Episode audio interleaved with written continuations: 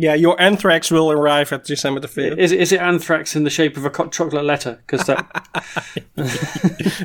wow, Now that I'm getting some uh, some Christmas present ideas. Thanks, Gordon.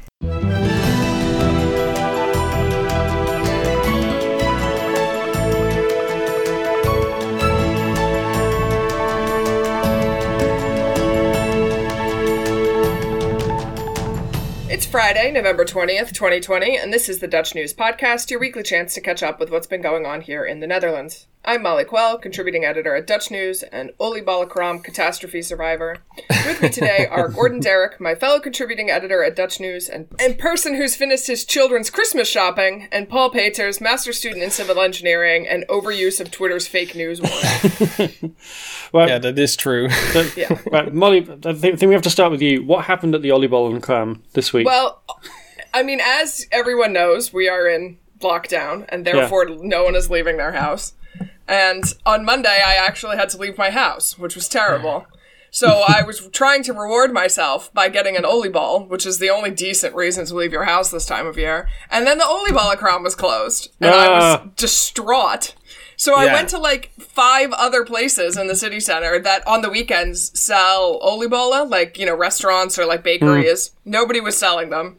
So finally I, in a desperate attempt to, you know, get my fix, texted Paul to see, to get him to find out if the oliebollenkraam near his house was open, which it was, but it is an inferior oliebollenkraam, so that I was sad. Ah. So then I made another trip out later this week, which was definitely non-essential, but totally worth it to get Alright. decent oliebollen.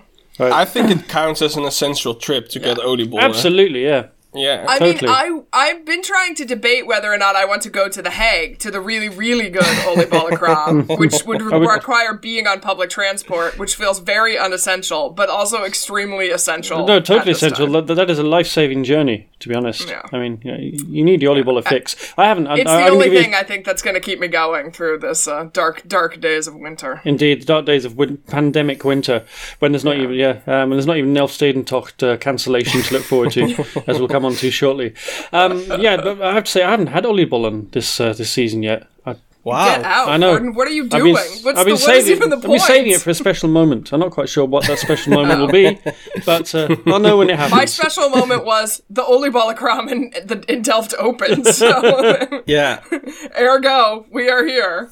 I would say uh, you can create your own special moment Yes. by eating an oliebol. Yeah, Hmm. I agree with this statement.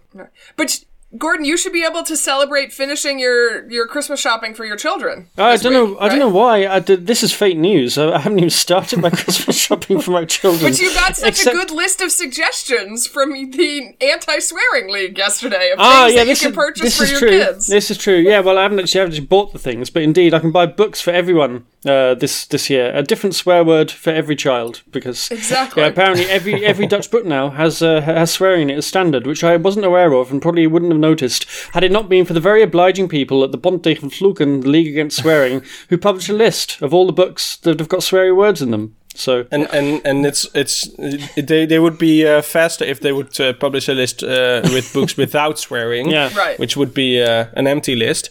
Um, No, there was one, right? Wasn't there one? And they she got the this book. The author got the you know beloved. I don't remember golden not four letter word statue or whatever it is that they give out to books that yeah. don't have swearing in them. yeah, I, I mean, uh, authors need to do something to stand out, right? And Dutch Yeah. authors, they, uh, y- y- well, Molly knows everything about them. They are terrible writers, so sometimes they have to do something that, uh, uh, you know, makes them stand out. And in the Netherlands, that is writing something without swear words. There you go. without swear words. Yeah, It's- I I mean, it, this is a classic uh, Streisand effect situation. yeah. I was going to say which- these people have clearly never ever heard of the Streisand effect because they do Right. it every year. Right. Yeah. And I definitely took their list of swearing things and f- we figured out which books were appropriate for our nieces and nephews and uh, ordered two yesterday from the bookstore. so, yeah. Yeah. I mean, Paul, you don't have Yeah, much of a job yeah. title this week. I just really want you to stop using this stupid fake news thing on Twitter. So I'm calling you out on the podcast. It's too much. You have to Is, stop. it, is this the one that everyone's pasting into their tweets that says this claim is Yeah. disputed? Yeah. It's disputed. Yeah. Yeah. And then what did you have the other day? Something about uh it's disputed by uh, election officials and common sense. I saw that you created your own. yeah, there was um, uh, there was someone who tweeted something about uh, vaccines. I think it was one of those uh, anti-vax idiots who, uh, who who tweeted something. So I quote tweeted that with um, uh, this statement is disputed by official sources and common sense. Oh, I remember what it was that they said that viruses don't spread from person to person. That Ah, was it. Yeah, yeah, Yeah. That was the dumbest tweet that, That we was the dumbest this thing week. It was the dumbest tweet. It's topped the uh the it, everything was fine as long as you weren't a gypsy or a Jew during the world the Second World War tweet, which had originally been the top of our war on who's got the worst tweet. Yeah, that's true. Yeah, yeah, So, yeah. And the, I forgot what, what how stupid that tweet was, but Yeah. yeah, it's, uh, It's it so really dumb. was a very inspired stupid you to tweet. go back indeed. and relive it. yeah, But in tweets that were amazing, uh, the Brexit monster is back, Paul. I saw it on Twitter, and it caused some Yeah. ophef. He- He's back and he's made breakfast. And he's made breakfast and blow Yes. dried himself, which was delightful. Sh- shall I just do the story because you're yes. spoiling everything now? Yeah. Yes. Um, this week, our favorite fluffy monster returned, the embodiment of Brexit, according to the Dutch government. It's enormous. It's blue. It's wonderful. It's Brexit Muppet. For the few people who missed it in February 2019, Foreign Affairs Minister Stef Blok uh, shocked everyone by tweeting a photo of him standing behind his desk with on top of it this gigantic blue fluffy Muppet in a sort of draw me like one of your French girls position. Uh, it turned out that this was sort of an ad campaign by the Dutch government urging everyone and especially companies and businesses dealing with the United Kingdom to prepare for the Brexit monster. Back then, uh, the results of Brexit and the outcomes of negotiations between the EU and the United Kingdom were very unclear and uncertain, and guess what? They still are. The, transi- the transition period of Brexit will end on December 31st, and it is becoming increasingly likely the UK and the EU will not reach a deal, and therefore the Dutch government is again reminding everyone to prepare to, for the worst case scenario. Plus side, they brought back the Brexit Muppet. In a 30 second long TV ad tweeted by Stef Blok on Thursday morning, the Brexit Muppet can be seen waking up and getting along its morning routine, eating a full English breakfast, uh, also drinking the worst tea ever. I think that was uh, that was part of the ophef. I mean, the tea thing managed to annoy both Dutch people by putting milk in the tea, and British yes. people by pouring it in like a la Niagara Falls. Exactly, it was just ridiculous. Yeah, straight out of the plastic milk carton as well. Yeah, and, Yeah. and just yeah, just pouring an absolute gallon of tea in. Yeah, And of course, there's a whole dispute that always triggers about whether you should put the milk in first or the tea in first.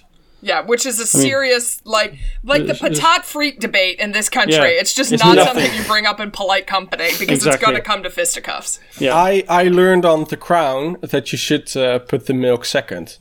Wh- How does it divide along lines on the Dutch news team, Gordon? I'm Where actually- are you on this argument? I'm quite agnostic about it. I usually put my milk in second, to be honest. But I'm not. I'm not a big tea drinker. I don't drink an awful lot of tea. Yeah, But- uh, the editor in chief feels very strongly that you put the milk in second. Uh, Hmm. Very strongly. So I think that maybe And you she do that agrees. too, right, Molly? Yeah, generally speaking, I put the milk in second. Sometimes, if I'm being extremely like uppity about everything, I will pre-warm my tea in our milk frother, and then will add it first to the cup with the yeah. It's a process.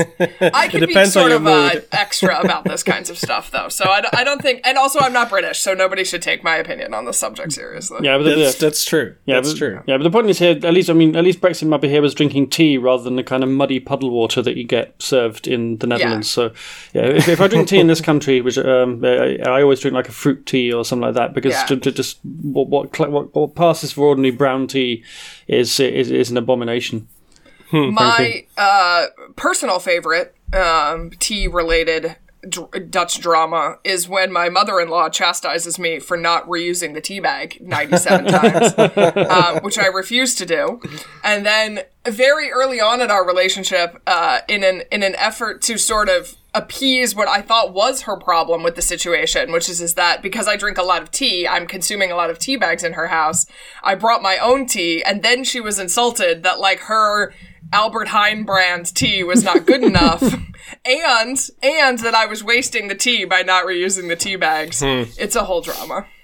A lot of drama. Yeah. Um, Also, the Brexit Muppet was reading uh, the Brexit section of a newspaper on the toilet. Yes. Uh, he uh, took a shower, uh, did a little blow dry, and he left the door, all while a song called Get Out of My Way was playing on the background. I tried to Yes. Shazam the song because I wasn't familiar with it, but I think it was, uh, uh, it was specifically uh, made for this ad. Um, and the message is clear don't let Brexit get in your way. And for more information, you are directed to brexitloket.nl. Yeah. If you are a burger, you can go there. Yes. Yes, so yeah, useful, yeah, full of useful advice. And of course, the Brexit talks now have been held back. Uh, it's even less likely there will now be a deal between Britain and the EU because um, Michel Barnier's got coronavirus, and everyone's Oh, had to self isolate. Yeah, Yep. Oh. so it's a perfect storm of Brexit and Corona. Everything is The, moving. the EU's coro- the EU's uh, Brexit negotiator yeah, has the, the, coronavirus. the 2020 yeah the 2020 season's finale is moving towards a real cliffhanger. Yeah, I think Yeah. that um, it's been very entertaining to me because I am a you know chaotic evil to remind people that sure we've kind of sort of survived the U.S. elections, sort of. Um, but that like Brexit is looming, and everyone's like, "No, no, Brexit is over," and I'm like, mm, "It's not over. It, it hasn't even really started yet, guys." Yeah, Yes. it's kind of like Yeah. because because Britain left the EU in February, but because they, Yeah. they signed this transition period, that uh, all the rules are still being observed, but that all falls Yeah. away on January. Yeah. So it's kind of like you know you've been you've taken you've taken a massive blow to the head in February, but you don't start hemorrhaging until un- un- until the start of next year. That's what it's like. Yeah, and you had plenty of opportunities to get bandages and to get aspirin Yeah, and, and- uh, and- all Go sort of other hospital, medicines. And, uh, some And you've knocked them all back. Yeah. yeah, yeah, yeah, yeah, yeah, indeed. Um, but the Foreign Affairs Ministry ministry said that they have um, ad campaigns com- uh, prepared for every situation. So uh, at least we will see Brexit Muppet return after uh, December thirty first. Yeah, he's been a busy boy, Brexit Muppet. Has anyone asked the Dutch to just take over Brexit because they seem to be the most prepared for it out of anybody? It is going to be 16, 1689 all over again. What happened in sixteen eighty nine? That was when uh, the Dutch invaded, uh, Dutch had, had, invaded had, had the their UK. benign invaded, invasion of London. Yeah. Oh, was And that then the William Glorious III took- Revolution? yes. Yeah. Yeah. Oh, I thought it was earlier. Okay, never mind. No, so the Rampjaar was 1672, and then 1689 was the Glorious Revolution. Well, and now 2020 is your Rampjaar. The Rampjaar, yeah. So there'll be a Glorious Revolution to follow. It uh, makes Yeah. sense. It all makes sense. It all makes sense. Yeah. History it- repeats. Yeah, and it will begin in the Four Seasons Landscaping Car Park. This week, it's what else? More corona news. Can you travel for Christmas? Will the government force you to take a vaccine? Are we ever going to join the rest of the world and get a mask mandate? Plus, more screw ups from the Immigration Service, a disturbing series of threats, and bonus ophef involving the big man himself. oh. Dun dun dun. Sinterklaas is delivering his presents alone. You can only have six visitors at Christmas. Fireworks and beach infernos have been cancelled. The Elfstedentocht has been called off, and all stroopwafels will be lavender flavoured. No. Mm, Well, that, that Yes. last one is fake news. Oh, But- good God. Truly, coronavirus has turned the Netherlands into a cultural wasteland. At a press conference this week, What was it before? well, this is a, the burning question. Although not the burning question on on uh, on Duindorp Beach this year, thankfully. Yeah, I was going to Yeah. say. At a press conference this week, Prime Minister Mark Rutte and doorstep evangelist cum Health Minister Hugo de Jonge announced that the measures announced two weeks ago were being eased, even though the downward trend in infections is slowing. That means groups of four can now congregate outside together, three people can visit you at home, and museums, libraries, cinemas, and zoos are open for business again. The partial lockdown will stay in place until at least mid December, so bars and restaurants have still closed and alcohol sales are banned after 8pm, and you should work from home. And we're getting a mask mandate from December the 1st, so everyone can finally shut up about masks. Do you think people are going to shut up about masks? No, but they can if they want. Yeah, yeah. I mean, there's really It's no. just other people are going to be complaining about having to wear masks instead of people being Yeah. complaining that we don't have to wear masks. But they're already they're already doing that, so they're, they're ahead of the curve on that. But yeah, um, anyway, Rutte said the rules for Christmas will be decided on after Sinterklaas has gone back to Spain. But the outbreak management team is advising that people should have no more than six guests, and if you're visiting elderly relatives, they say you should restrict your contacts for the ten days before Christmas. That's going to be a bit difficult for anyone who's taking their kids to visit grandparents, given the schools don't break up until the 18th. But there you go. Oh my god, know? that's such dumb planning. What were they thinking? What else has the coronavirus ruined this year, Gordon? The fireworks industry is very upset that the government has cancelled all private fireworks this year and fireworks sales. Anyone setting them off will get a hundred euro fine and a criminal record, unless, of course, Ferd Grapperhaus does it, in which case it'll be a slap on the wrist. The industry responded with full page newspaper adverts bemoaning the situation. They said, Sorry, the government is misusing figures. Sorry for the increase in illegal fireworks. And sorry, your toddler gets to keep both eyes this year. I made that last one up. Uh, Did you though? yeah. The temporary ban can become a permanent ban by next year because there are already moves in place to outlaw private fireworks sales. But this year there will be no New Year fireworks uh, at all because, of course, even the public displays are cancelled because people aren't supposed to gather, gather in in groups. group groups. Hubert, uh, Hubert Bruls, head of the local safety boards, has said there should be a small scale organised events at New Year, supervised by youth workers or a police officer, to prevent a Wild West style free for all. Um, obviously, the is concerned because there's been lots of illegal, illegal, illegal parties uh, already by people who are just bored of the whole corona um, lockdown and he thinks this might be a, a particularly acute problem at New Year. So they want to prevent a uh, Wild West style free for all. So they basically want to prevent uh, New Year. Basically, yes. Yeah. Yeah. Yeah. Uh, of, or the, the old New Year. Yeah, I have to Yeah. say. Uh, so how are the numbers uh, looking currently in the Netherlands? Uh, yeah, well, uh, everyone's eyes are on the numbers, um, but of course, uh, once again, we've had uh, some computer problems, so we don't really know what they are. Um, Oh, they've it was, Are was- they using the same version of Excel that the British government is using? Yeah. Like, what is going on here? I, I think it's all being done on Windows 95, basically. yeah. Yeah, They um, like left a floppy disk somewhere. it's like- yeah, it's, a, it's the third time in recent weeks there have been issues with sending the data from local health services. Uh, they told us what happened this time. The uh, the VPN server crashed on Tuesday afternoon. They well, it's, it's kind of encouraging to know they do actually send the data securely, which makes a Yeah. change from a standard Dutch government procedure. Uh, but uh, the, yeah, it crashed and the backup wasn't working, uh, or they, they couldn't recover the figures in time. And they estimate about a thousand positive tests were missing uh, based on previous days' figures, and that was a bit Wow. alarming because the, because the numbers on Wednesday went up even without those positive tests. So from 4,300 to 4,600, and then on Thursday, sure enough, they were up to 5,725.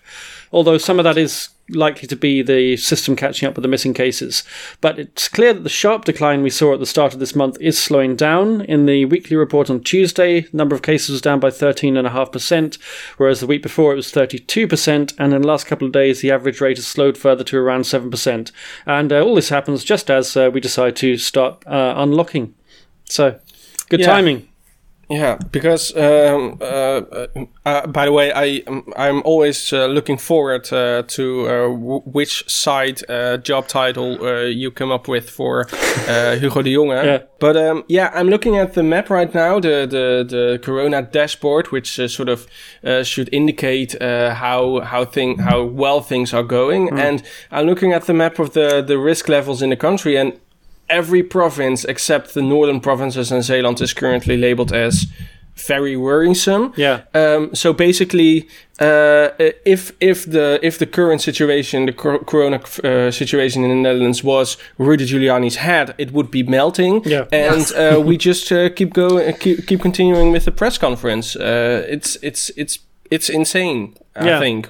Why would you open everything right now when things are still looking so bad? Yeah, It's- it's kind it of- yeah, just well, doesn't make sense. No, I mean it's not a full opening. There's still, I mean, the the, the lockdown measures that came in in mid October are still applying. But yeah, any, any kind of softening now. I mean, I, I think at least another week of the hard lockdown would have uh, be a You mean the mid-October uh, measures that didn't have any no, th- those are the, those are the late September measures. Those are the measures. September ones. Yeah. Oh, those were the September Paul. ones. Yeah. Okay. Yeah, Yeah. keep up, Paul. Yeah. yeah. I got a little annoyed at people who were complaining about this particular Jaap van Dissel thing because you're referring to these comments that um, RIVM had Jaap van Dissel made earlier this week that the lockdown measures that the government took in the mid-September didn't work, and people were kind of being pissy about you know Jaap van Dissel because he's always on about how masks don't really do anything, and everyone's saying like, yeah, this isn't helping that he keeps just saying things aren't working. But the thing that he was saying wasn't working is like going from closing the bars at twelve until ten. Yeah. Like hmm. his point was is that these tiny little incremental things do not do enough, which I uh, think is accurate and also like very relevant to what we're dealing with at the moment.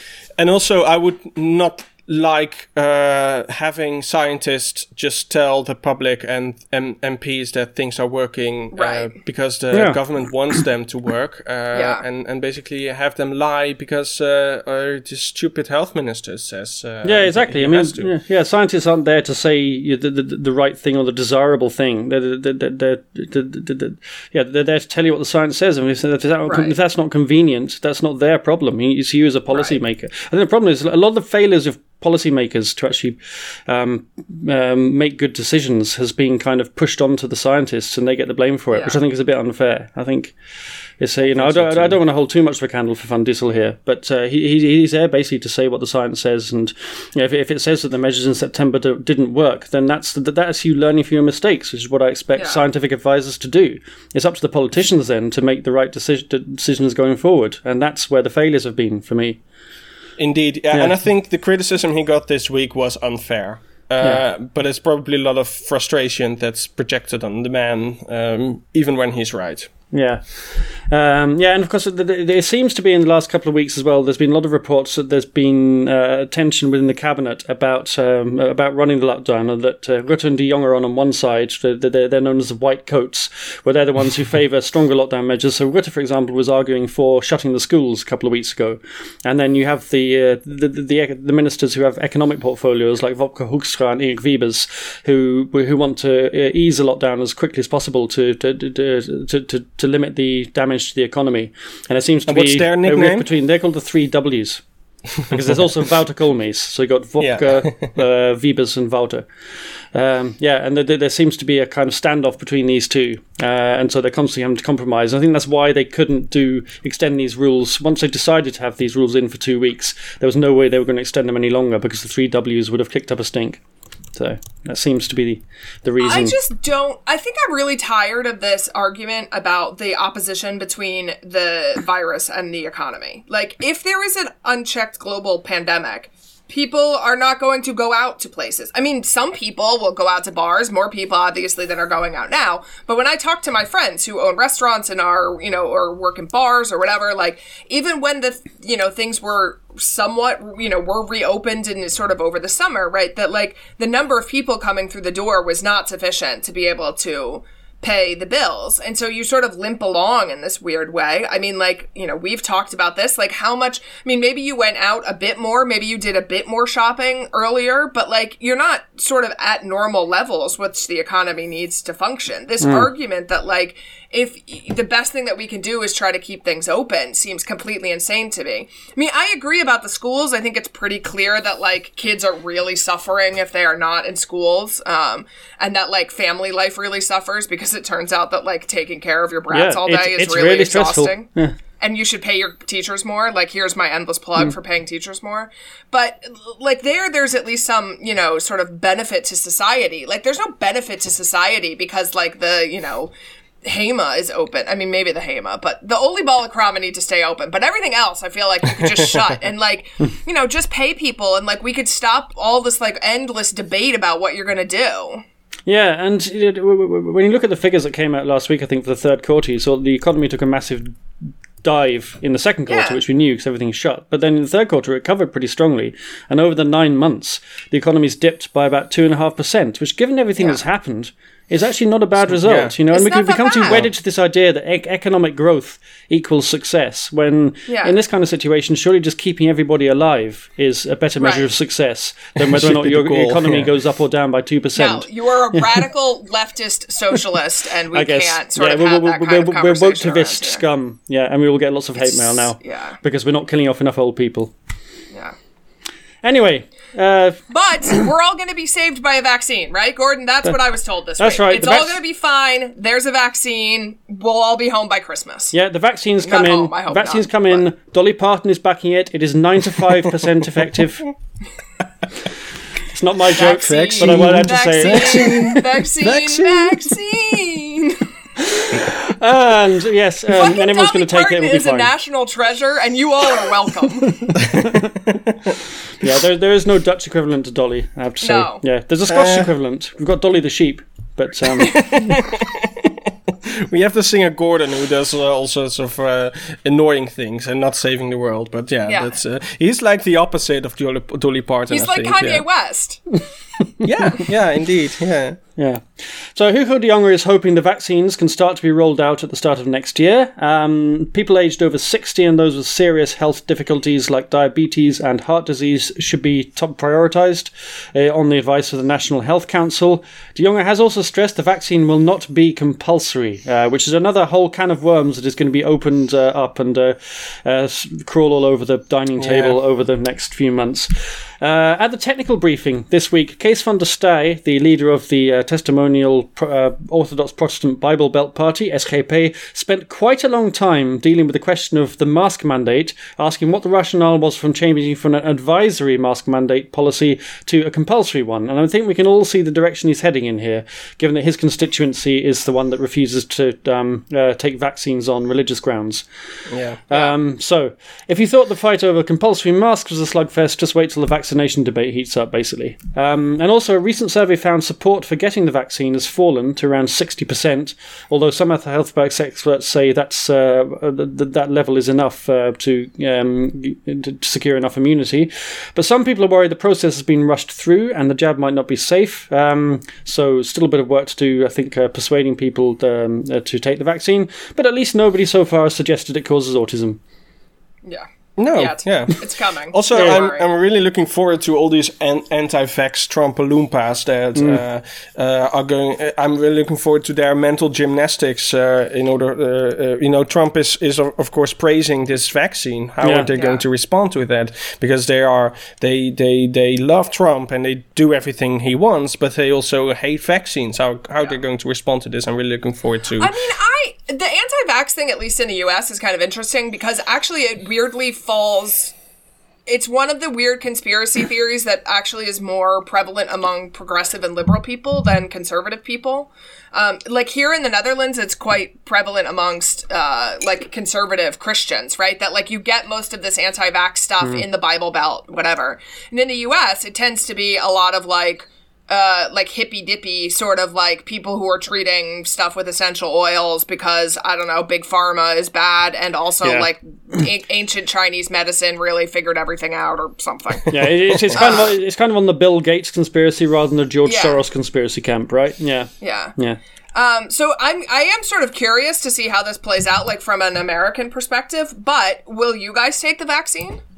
Uh, yeah, I think I will. Absolutely. Yeah. Even though I have to admit that um, uh, a, a good vaccines usually take years and years to develop, and uh, you know this vaccine uh, uh, was developed within a year. Uh, so I am a little bit. Um, uh, skeptic in the sense that isn't it all going too fast? But I would uh, definitely I- like to know more about yeah, how they managed to get it done this quickly. Perhaps it's just because there's been so much more attention to this because the whole world So- it's been the only thing that the world has been uh, concentrating on for the the- for the last nine months. Maybe that's why. So But- I but- but- read this really great Twitter thread from a, a vaccine researcher. Oh, Um, you did your own research, yeah? I did some of my Yeah, own research. on- on He's Twitter. British and works for I don't know the London School of Tropical Medicine or something like this. Right. But what he was saying is actually that one of the things that takes forever usually to get vaccines developed is like the administration and the paperwork because it's not stuff that makes a ton of money. So basically the only way to fund this kinds of research is through like university grants or government grants or like NGOs, this kinds of stuff. And so like it just takes forever to get like the money and the paperwork together. He said actually he doesn't think that like considering we basically just tossed all the red tape out the window, he actually was saying that he didn't think that this was, you know, particularly fast considering. Yeah, it's gonna- Uh, which I I- thought was like an interesting point. Yeah, I guess one thing that wasn't a hurdle this time was the funding because people were just prepared to pour enormous amounts of money into this, Yeah. uh, betting on the fact the results. I mean, you saw what happened in the stock market last week when the Right. first vaccine was announced. You know, the, whoever invested in the successful vaccine was going to cash in. So yeah, and funding whoever is not going to be invested in. Dolly Parton is also cashing in. Yeah. Yeah, I mean, indeed. Dolly Parton it really underwrote this whole like endeavor. Yeah. Yeah. So Yeah, I think I would I would take a, a, a vaccine, but um, uh, yeah, it's it's all going a little bit fast, so that sort of worries me a little bit. But you know, if the experts tell me that it's fine, then I'm willing to uh, assume that it's all fine. You're such a sheeple. I am. Yeah, if I was uh, Scottish, I would be named uh, Dolly. you would. this is true. Yeah, you, you, you, yeah, you'd be like that sheep on the Isle of Lewis that everyone's been posting on uh, Twitter this week. That absolute unit sheep. The absolute unit sheep. Yeah. It's an absolute unit. Over 2 million viewers watched Saturday's broadcast showing the arrival of Sinterklaas in the Netherlands, and that was the official kickoff for three weeks of festivities ahead of the main December the 5th present giving event. So we can we are all legally uh, allowed to eat um, uh, pepernoten now. Yes. Okay. So if you if you if you ate them before, then uh, you will be punished by Sinterklaas. But now, from now on, you are allowed to do it, to do it. And also this year, traditional parades were cancelled all over the country because of coronavirus. And Dutch public broadcaster NTR has developed a special COVID storyline to explain the situation to young children. Uh, several towns and cities held online events, and also the official arrival was done completely different than uh, than other years. The location of Saint Nicholas' arrival was kept secret until the very last moment to ensure children would not gather to welcome him. The Sinterklaas Journaal revealed via a Freedom of Information request that Sinterklaas steamship would arrive in the city of Zwalk. But much like uh, Sinterklaas himself, many had trouble finding Zwalk on the map Why was that, Paul?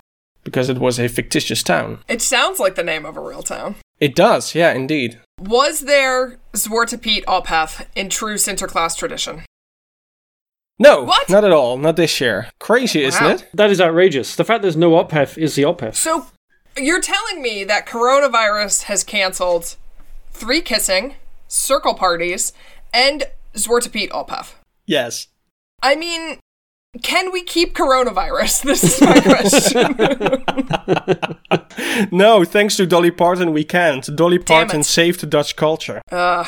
Yes, this was uh, the second year St. Nicholas helpers had uh, sooty faces instead of uh, blackface makeup, but the lack of public events has uh, yeah, muted the heated debate about Zwarte Piet a little bit. And also in many places, and that's mostly the bigger cities in the Netherlands, uh, Piet isn't portrayed with blackface for a couple of years now. So I think people are really getting used to the sooty faces, which, by the way, better represents the backstory of Zwarte Piet climbing up and down the chimneys to deliver gifts. Indeed. And also, surveys show that public opinion has shifted over the past few years. Uh, support for the traditional blackface Zwarte Piet continues to drop. Only 55% of the Dutch population support the traditional Zwarte Piet, compared to 71% last year. And that's according to Eén Vandaag. Right. So finally, we've had a year with absolutely no Ophef around Sinterklaas or the Sinterklaas Journaal whatsoever, right? you could not have been more wrong. Uh, this year it came from a completely different new direction, I have to admit.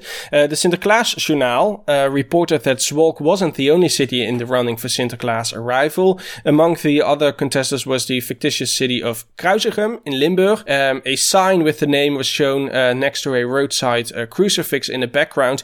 And Kruisigem sounds a little bit like crucify him. And nobody noticed this except a couple of Orthodox uh, Protestant Christians who complained they found this pun very uh, offensive. It- they were joined by ChristenUnie leader Gert-Jan Segers. He stated on Twitter the joke was extremely painful. And some even said they would be boycotting As the painful Sin- as crucifixion? Almost as painful, yeah. Wait, what was the sign? Does it sound like it in Dutch or in English? Or both, I guess, are the words that similar. Kruisigen is to crucify, Yeah. uh, and kruisig hem. Gem is a common suffix for cities. Uh, and if you pronounce it, it sounds a bit like crucify him. Yeah. Yeah. Which is true, but and and next to next to the that crucifix, um, the, the the pun is very clear, and Was it intentional? Did they do this yeah, yeah, intentionally? yeah, yeah. They did it intentional. Yeah. So a lot of people complained to uh, to the NTR, and um, even some are going to boycott the Sinterklaas Journaal. That's the daily, yeah, sort of news program that shows the adventures of Sinterklaas. I have to say, Dutch Christians really need to spend the next the rest of the lockdown just googling the Streisand effect. Yeah. I have to say, this is the second time. Someone needs to do a primer for them. Like, I have a PowerPoint at the next illegal church meeting. It's really, yeah. The uh, the arrival this year was uh, really nicely done. I thought I haven't watched it, but I heard a lot of people talk about it. They um, uh, uh, Sinterklaas arrived in the Netherlands and he went immediately to his temporary palace, which was uh, Paleis Soestdijk, and he was uh, going to work from home. That that was a fun little nod to the situation that we all in. Um, he was welcomed by um, uh, sort of delegations from the country. So there were buses with a selected group of children and the mayors of every every city that were going to Paleis Soestdijk, and they did a, a long parade offering him gifts and uh, and drawings by children, and uh, that was a nod to how uh, Queen's Day was uh, celebrated in during Juliana's reign. Uh, she lived in Paleis Soestdijk and there was this huge parade of people. And also at some point, um, all traffic was blocked because all these farmers on their tractors were coming to the palace. So there was also a little nod to, uh, to the, to the farmers protest that we have seen this year. Um, so uh, both for children and for parents, it was fun to watch it. A special task force set up by the Immigration Service IND will not manage to process the backlog of 15,000 applications for asylum by the end of the year as planned, Junior Justice Minister Ankie Broekers-Knol told MPs this week. What's her name? Uh, Ankie Broekers-Knol. What's her name? Ankie Broekers-Knol.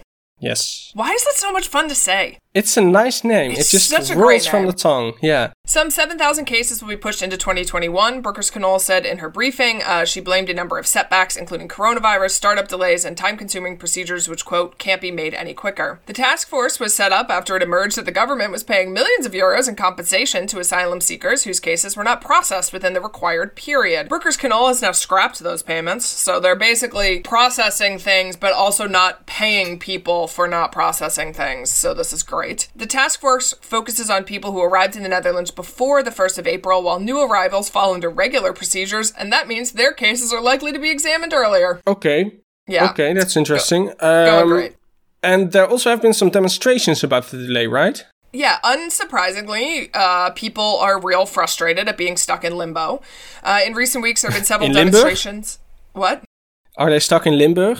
There, uh, uh, yeah, there is an asylum center in Limburg, Oh, isn't there? that's even Which would be the worst yeah. place to be stuck in Yeah. limbo in Limburg. Yeah. In recent weeks, there have been several demonstrations at refugee centers by people who have arrived in the Netherlands several years ago and whose cases who have not been dealt with. Um, earlier this year, I read this book called Two Blankets, Three Sheets, or something like that, which was written by a guy who uh, was a refugee. I think he's from Afghanistan originally, um, and came here and like waited 10 years to get his asylum stuff sorted out. And he just, he talked a lot about in the book about how yeah, incredibly like depressing and miserable and horrible this situation is because you just can't move on with your life. You just keep, No. you know, you're in like some kind of Kafka esque nightmare where you just cannot move forward. You can't do anything. You have no money. Like you're just stuck in this like endless like limbo of not knowing what's going to happen and just how demoralizing and miserable this is. yeah. Yeah. It's just insane to hear that some people are waiting 10 years for for clarity basically and yeah, you wonder why on earth should it take so long.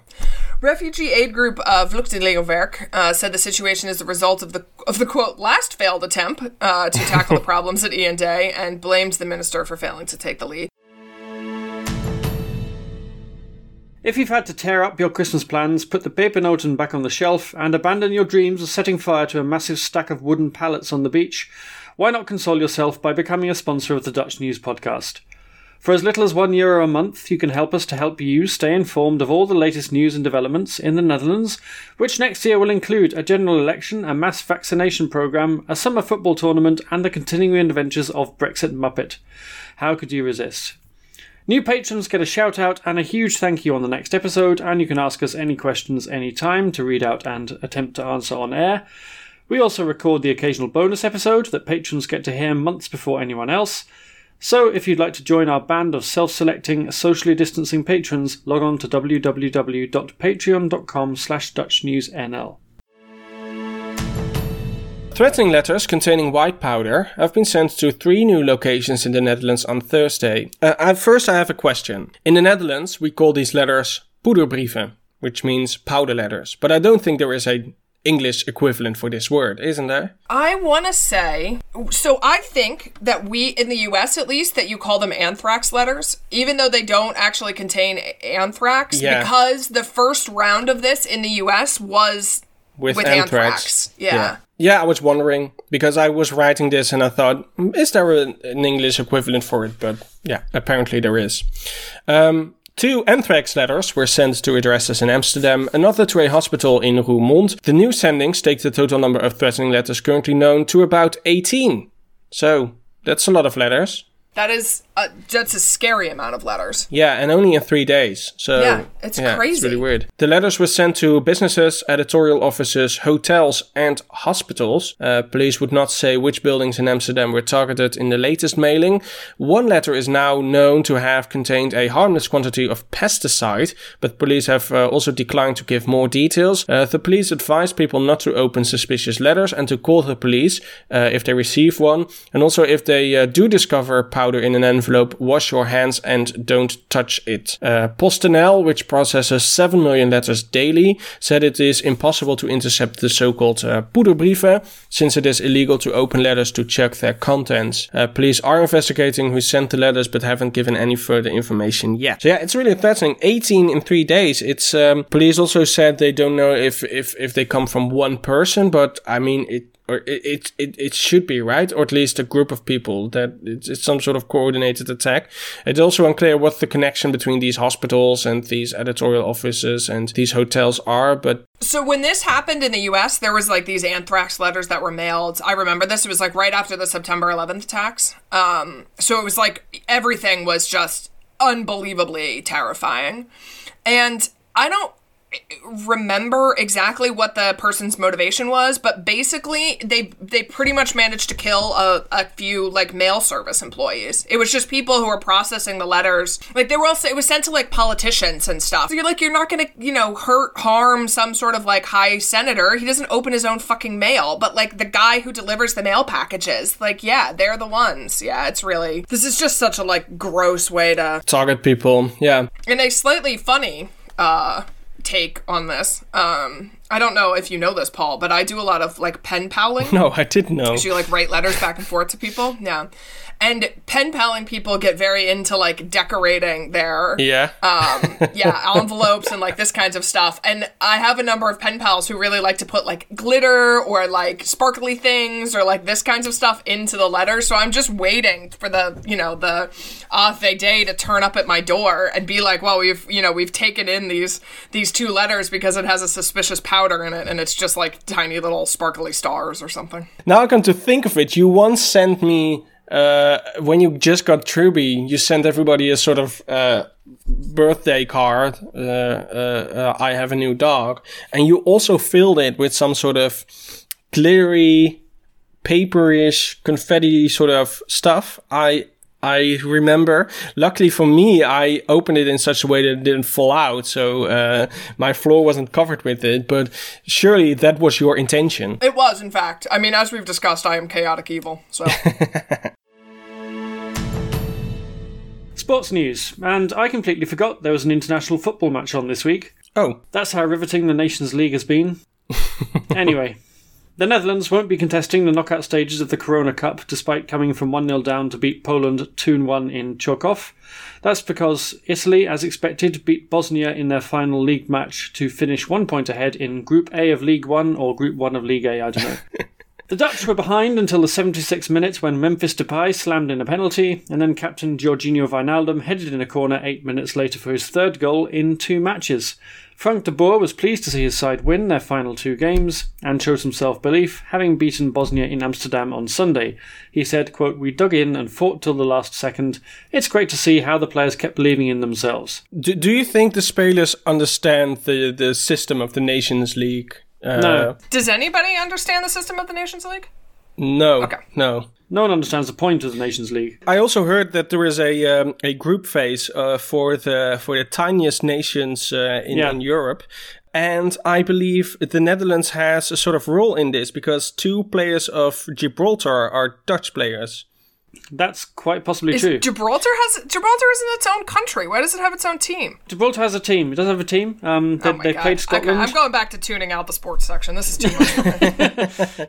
They, they played against Luxembourg, Molly. You should Yeah. be uh, you should be enthusiastic No. about this. No, Yeah, there, there's a special league for Luxembourg, uh, San Marino, the Faroe Islands, Gibraltar, and um, yeah, all those kinds Liechtenstein of places. and Andorra. Liechtenstein Yeah. And Andorra, yeah, and they all get to play each other in the. I'd I'd love to see how many people turn up to watch those matches. In fact, I'd quite like to go to one. I think the entire populations of all of those like microstates combined couldn't fill like a normal sized football stadium. No. No, indeed. I mean, I know personally there's only like nine people that live in Luxembourg. So, I mean, I don't know where you're going to get 20,000 other people to fill a football stadium from. yeah, but uh, Gibraltar has two Dutch players from, I believe it was uh, Heerenveen or something like that. So uh, all these people from Heerenveen are very excited about this. Yeah. I think there live more people in Heerenveen or wh- whatever city they're coming from than in Gibraltar. Is, it, is this the uh, Frisian independence movement trying to get its own team? yeah. Do they not Yeah, have to be from the place that they're playing for? Yeah, I believe they have some sort of uh, uh, a double nationality or something. But they were born in, in, in this city in the Netherlands, and now they play for Gibraltar. But you can't have double nationality because Gibraltar is not a nation. So you can't have I don't know what- I don't Gibraltarese nationality. I haven't actually read their story, but I know that a lot of people are excited about these This- two none players of this makes in any sense. Gibraltar. They they are honorary Gibraltarians. Yeah, Do you want to know who else is in the knockout round? Along not not particularly, but go go ahead anyway. No, well, it's, uh, we've got Italy, obviously, because they qualified uh, from ahead of the Netherlands. Also, Belgium, Spain, and France, which uh, coincidentally are also the four countries with the highest coronavirus death rates in the European Union. Are these two things related? Yeah, so if you want to get ahead in the Nations League, um, Kill off 10% of your population with a basically, transmittable virus? This is like not that. a good advice for Gibraltar and Andorra because uh, No. they have so few people uh, anyway. So yeah, I mean, Spain would be happy if you if you took out Gibraltar The Gibraltar was empty. and Andorra. yeah. yeah. yeah. D- did something happen with sports at the press conference, Gordon? There was nothing, no mention of sports. I don't think they just said that the football competitions would carry on as they have been the last few weeks, so without any uh, any crowds, and that means need more public money because uh, no one's buying tickets for the stadiums.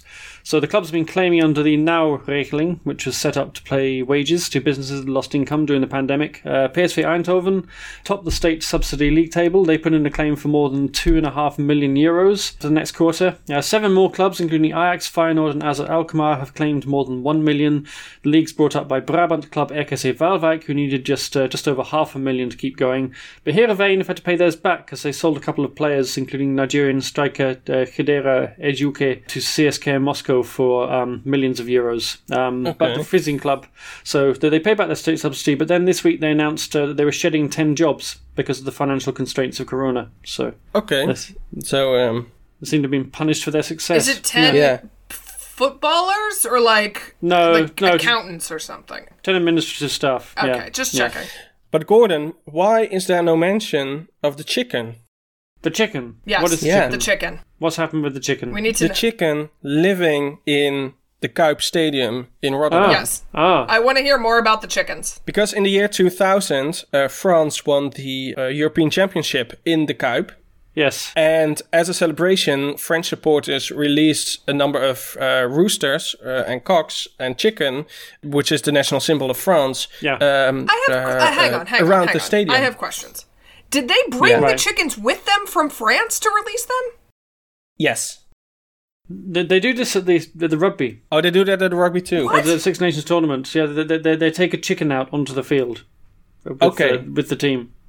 Okay, then I think they lost one uh, before they entered the stadium because this chicken, or there must be multiple chicken, they uh, were released around the Kuip Stadium in Rotterdam, and now the there was a, a chicken plague for years, for two decades, uh, around the Kuip. So now 150 of these French chickens live around the Kuip Stadium, and now finally the municipality have decided to get rid of the chicken. And as Molly knows now, because I forced her to watch this video, a lot of people, uh, a lot of business owners surrounding the Kuip are not happy with it. No. Even one one guy was complaining, "Why do they hate chicken? Uh, uh, we like them. We like their sound." Uh, this dude even said that sometimes he just uh, goes to wherever they lay their eggs to get fresh eggs. And also, he said, "I'm just going to buy a couple of chicken and uh, release them again." Oh Uh, my God. I want I want these Oh chicken uh, around the Kuip Stadium. So yeah. Yeah. I'm just curious uh, that, that it took the municipality two decades to get rid of these chicken. Because usually, when whenever there is a mess after a football match or uh, or anything, then the, during the night they clean everything up, and you would think they would just uh, catch this chicken and uh, Have chicken uh, get rid of it as well. But yeah, and have chicken soup. Yeah, Or carp bouillon. I'm still stuck on the fact that people are just bringing chickens to foreign football stadiums. This is yes, it's better than Corona, I guess. yeah, this is bird flu instead. yeah, great. Yeah, what what would the Maybe the Dutch should take a mink with them to every sports event so they can infect all their, their opponents with the coronavirus. No, what should Yeah, what well- should the Dutch take with them? I mean, the Dutch national Lions. symbol is a lion, so I think they should just Yeah. release a bunch of lions and I, uh, and that will be the end of this fucking tradition. The Scottish national symbol is also a lion, so they, they'd each have a lion. The lions could just fight each other. They It'd could be more we entertaining should- than the They're gonna have to hold really. these football matches in the Coliseum in Rome. It'll just be like olden times. Yeah, yeah exactly. England has three lions, so they have to release uh, Yeah. three of them. Yeah, and then Wales will show up with a dragon, and everyone is fucked. All bets will be off. DNA evidence has shown that a man whose body washed up on the small island of Razende Bol between Texel and Den Helder in 1995 is 59 year old Hans from Sundsvall in Sweden. The maritime police in Den Helder, who have been trying to uncover the identity of the man, uh, who's been dubbed the Sailor of Razende Bol, thought he might be from Sweden based on a watch he was wearing and a label in his clothing. This summer, the police decided to reopen the case. They sent press releases to numerous Swedish papers, and a woman with insomnia came upon an article about a man one night when she couldn't sleep. He was described as having little money but much creativity and built himself a yacht. She thought this could well be my uncle, maritime police officer John Velzenbach told the Telegraph. Apparently, he was an enterprising man, and she knew he had gone missing after going on a sailing trip in 1995. The woman contacted Velzenbach and put him in contact with her nieces, the man's daughters. They told him that their father had written to them after he left to say that he had gone to Germany and Denmark, and after that, all contact ceased, and attempts to find out if he had ever renewed his passport came to naught. It's not clear why the girls never reported their father missing. DNA material from the two daughters was a match. Uh, they are very grateful and happy to know what happened to their father. The uncertainty was gone, and that is very important when someone goes missing, the police officer Velzenbach said. The sisters will be coming to collect the body from its nameless resting place in the Den Helder Cemetery next year, um, and they will also visit the place where he was found. So, like, sort of a happy ending? I guess, but no, not reporting your father missing for 25 years is a little bit weird, but okay. Yeah, I mean, the impression that I got from this is it sounded like he was a bit of a free spirit, and so maybe they just didn't know if he was. Missing, Missing, or not? I guess. Okay. Yeah. Yeah. But still. But still, I mean, I think it's good for them to have, you know, sort of clarity as to, to what exactly happened. Yeah. That's all that we have for you this week. This podcast is a production of Dutch News, which can be found online at dutchnews.nl. We will include links to everything we've talked about today in the liner notes. You can get in touch with us by email to podcast at dutchnews.nl. If you want to help us out, please subscribe to the podcast and leave us a rating.